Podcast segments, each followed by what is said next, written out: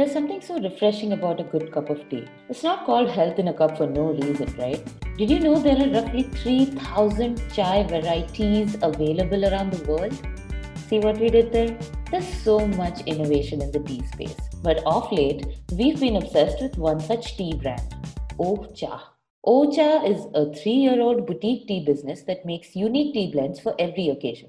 No more boring chai. On Ocha's website, you can shop for dessert teas, chai that tastes like red velvet cake but don't come with the calories. You can also find alcohol inspired teas like the Irish rum tea or whiskey tea. That won't give your liver a bad day. Ocha is the brainchild of Pallavi Kanoi, a veteran tea enthusiast from Kolkata. Hailing from a generation of renowned tea agrarians, her illustrious journey with flavored blends began with her active involvement in the family estates. As a family business started private labeling several blends for traditional tea suppliers, the increasing demand for flavored tea fueled Pallavi's innovative vision. So, moving away from conventional blends and having experimented with various herbs and spices, she created numerous flavors of tea with distinct aromas and delectable tastes. Pallavi seeks to continue producing sensational and affordable blends of tea that charm with their hearty and delightful flavor. Welcome to the third episode of Mojo Makers, where we discuss the magic of chai and how this woman modernized a hundred year old business. So, Pallavi, on your website, uh, the About section says that you've been in the tea business for four generations. Uh, could you tell us a little more about it? Is Ocha a family business?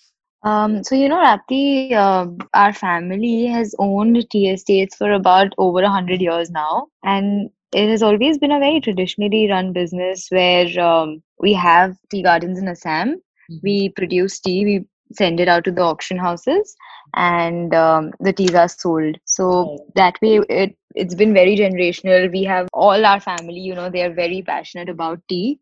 Mm. And also like making good quality tea. So that's something that's been passed down from each generation. But Ocha actually is a it's an extension to this business. Uh, it was started by me about three years back in 2017. Mm-hmm. And it was just born out of the want to, you know, kind of catapult this traditionally run business into something that is relatable to everyone, like even yeah, the younger people today. Mm-hmm. Yeah. So yeah, that's how Ocha started.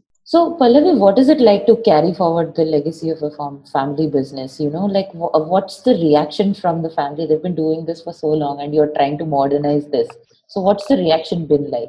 Uh, you know, I think uh, because there was, um, I mean, there was just so much love for tea in the family. I think everyone was just very excited that there's someone else from the next generation now wanting to do something with uh, it and everyone was very happy very excited of course there's just um, i mean the added advantage to this whole thing is that everyone in the family has a lot of idea uh-huh. so i get so much advice and so much like you know opinion on what i'm doing um, that it's been a huge help in kind of um, planning and framing all the strategy for Ocha. Oh, that's great. What's the best advice that you've got from uh, one of your family members for the biz- for this business? So you know at the onset my my father told me that like whatever you make doesn't matter. Like just make sure that you taste every single cup of tea that you're selling. Mm-hmm. um, every time a new batch is blended and anything that's done uh, you have to taste the tea. And that honestly like because of that we're able to maintain our quality and the consistency of our product. Um, and that, that was actually the best advice because i don't think it is common for other blenders or other companies you know to kind of taste every single cup or every single blend that they send out. Right right. And i think uh, that you know doable in at scale? Like when you start like right now you would say that you're a, a small company right? And at right a much bigger company would that be possible at scale how do you plan on doing that how do you plan on maintaining quality at scale I mean, I'm I'm hoping at that point, you know, when I do grow to that size, mm-hmm. I'm able to hire professional tea tasters and blenders to do ah. this for ah. me. Yeah. The, the, yeah I, am so just visualizing that, you know, I'm just visualizing that, like you have like cups of tea in front of you, and there are these tasters yeah. from all over the world coming in and tasting blends and you know talking about that. So i had a question like uh, have you ever dabbled in uh, influencer marketing as such? Like having people endorse your brand? Yeah you know we um, we do send out occasional uh, gifts to influencers. So we had um, last year we launched these uh, christmas teas. Mm-hmm. Were basically like made with marshmallows, cranberries, peppermint, basically everything that's very Christmassy. Oh wow. Um, so we gifted that out to influencers, and we had a very positive response on that. And does that Apart really from- work for businesses? Because uh, you know, a lot of businesses are on the fence about you know, does influencer marketing really work for a consumer brand? How much do I pay? How much should I expect in return? How do I uh, you know consider the key metrics that I should actually uh, measure my success of an influencer marketing campaign on? Could you shed some light on that?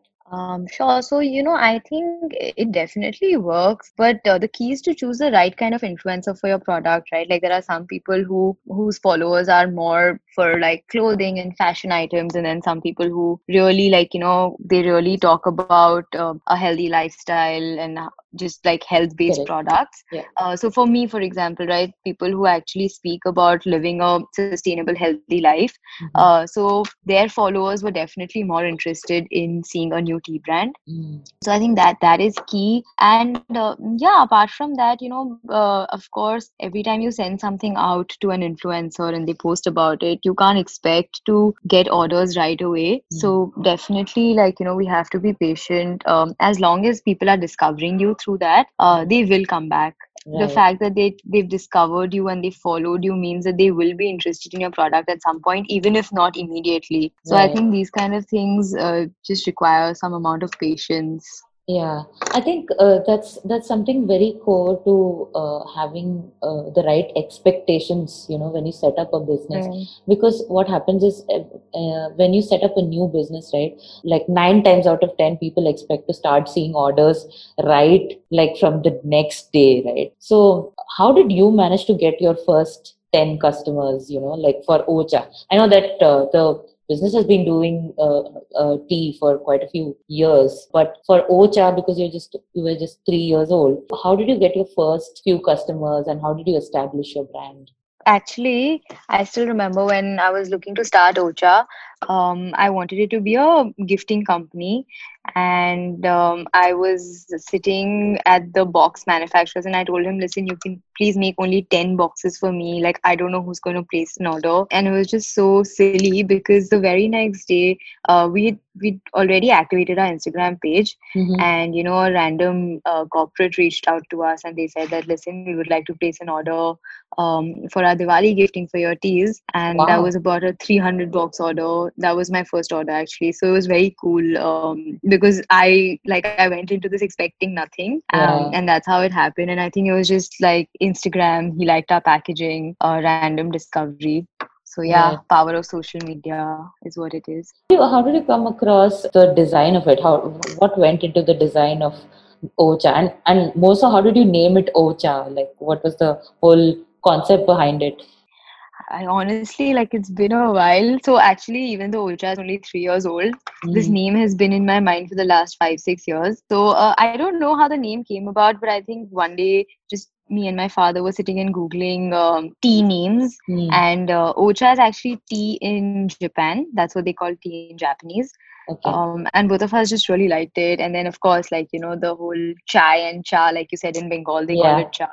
Yeah. Um, so it resonated with us, and that's how the name came about. Yeah, and as for the as for the designing, you know, a really close friend of mine uh, designed it, Mhm. and I think it was her first project as a designer also. So she was very excited to work on it. Um, and it was completely her baby. Like I told her, I want something simple, crisp, uh, and very giftable Mhm. and she just came up with everything. Her studio is called 9133 Design Studio, and she does some great work. So yeah we should check her out yeah everyone who's listening Yes. to this should check that out too yeah, she's great. Right. So that brings me to my next question, right? What's one of the best selling products at Ocha and how do you make it? Our def- definitely best selling product is the blueberry cheesecake. Mhm. Um, and I think it's just the novelty factor around it that, you know, gets people excited. But it's also a really fun blend. Like, you know, we use three different types of berries a blueberry and acai berry. We have cacao nibs in it. There's a little bit of vanilla that goes into it. Mhm. Um, basically, it's like making a cake, right? right. Um, so yeah, it's a, it's a very interesting blend and it smells great. It tastes great. It has a little natural sweetness of um, the berries. So that's why I think it's one of our best selling blends. So there are so many new brands, uh, you know, promoting these kind of offbeat products. Uh, so Right. how is Ocha different from these other tea brands, and what's the key to making a business like Ocha work? You know, you're right. There are so many people now doing tea. So I think for us, like maybe what helps us stand out a little bit is that we keep coming up with new products um, that are very relevant. Um, and like I said, because we have our own tea estates and our own blending facilities, Mm. the turnaround time is a lot shorter for us. Say, for example, you know, the minute the pandemic hit and everyone was like, oh, I really need to have um, kadha, we came Ah. up with uh, these four different types of blends which use all sorts of Indian herbs uh, Mhm. like shatavari, brahmi, ashwagandha, turmeric, you know, everything that people were talking about putting in their kadhas. Right. Um, so we were able to kind of develop those really quick and launch them. Um, so I think just you know uh, being able to come up with relevant products depending on the mood, the season. Like like I mentioned earlier, we did those Christmas teas. Correct. We have a Holi specialty. We do like a kesar pista tea for Diwali. So Ah, you know just Right. uh, being able to come up with things like that. Um, I think that's what like keeps us relevant in the market. That is very cool. Uh, so do you have any tips for a budding or newbie consumer brand or someone that wants to Um, make tea? Someone who wants to make tea. Yeah. Don't make tea, just buy Ocha. Don't do it yourself. Yeah, but no, I think just, you know, like I said, Rapti, like the idea of Ocha was around for five years, uh, but it only I only launched it three years back. So I think just making sure that, you know, you really put in time to um, develop a brand, develop your product, uh, give it thought before like, you know, rushing into something. Because I think today's consumer, they they want the whole package. Like they want the quality, they want the communication to be very strong, they want the brand aesthetics. Um, you know, everything is about Instagram, right? Like Yep. I think everything needs to be Instagrammable now. Yeah. So your The product definitely has to look good. Um, ta taste goes without saying, right? Like you have to make sure that whatever you're offering to your customers is Quality. tasting good Yeah. and your quality is very high. Mm. But yeah, like I think the aesthetics of it, the communication behind it, all of that also really makes a big difference. So you know, put in that effort, do the homework, and then get into it. Yeah, and I'm sure it hasn't always been easy and free flowing with Ocha too, right? So, what are some of the challenges that you faced in business, and how can you know a business like yours or a consumer business be ready for the worst? How can they be prepared? I mean, yeah, like honestly, it wasn't easy because, like you said, there are so many tea brands that just standing out, doing something that, you know, like making your brand presence felt. Right. It was definitely, definitely a challenge. I think um, staying super authentic to who you are Mm. and like constantly communicating that message out to your clients, that is just the key to overcome like the whole presence, brand presence challenge at least. And uh, honestly, just like even today with Ocha, right? Like we we keep our uh, overheads really low. Mm. We were still working on a very small team, and uh, we try to outsource a lot. So I think uh, those kind of things have really helped us uh, remain competitive in the market. And I, I think that's true for any business, right? Even if it's a consumer business or Mm. anything else Mm. just like as an as a small entrepreneurial uh, venture making sure that you know our overheads are low so that like we can actually remain competitive is the main Right. thing Right, right.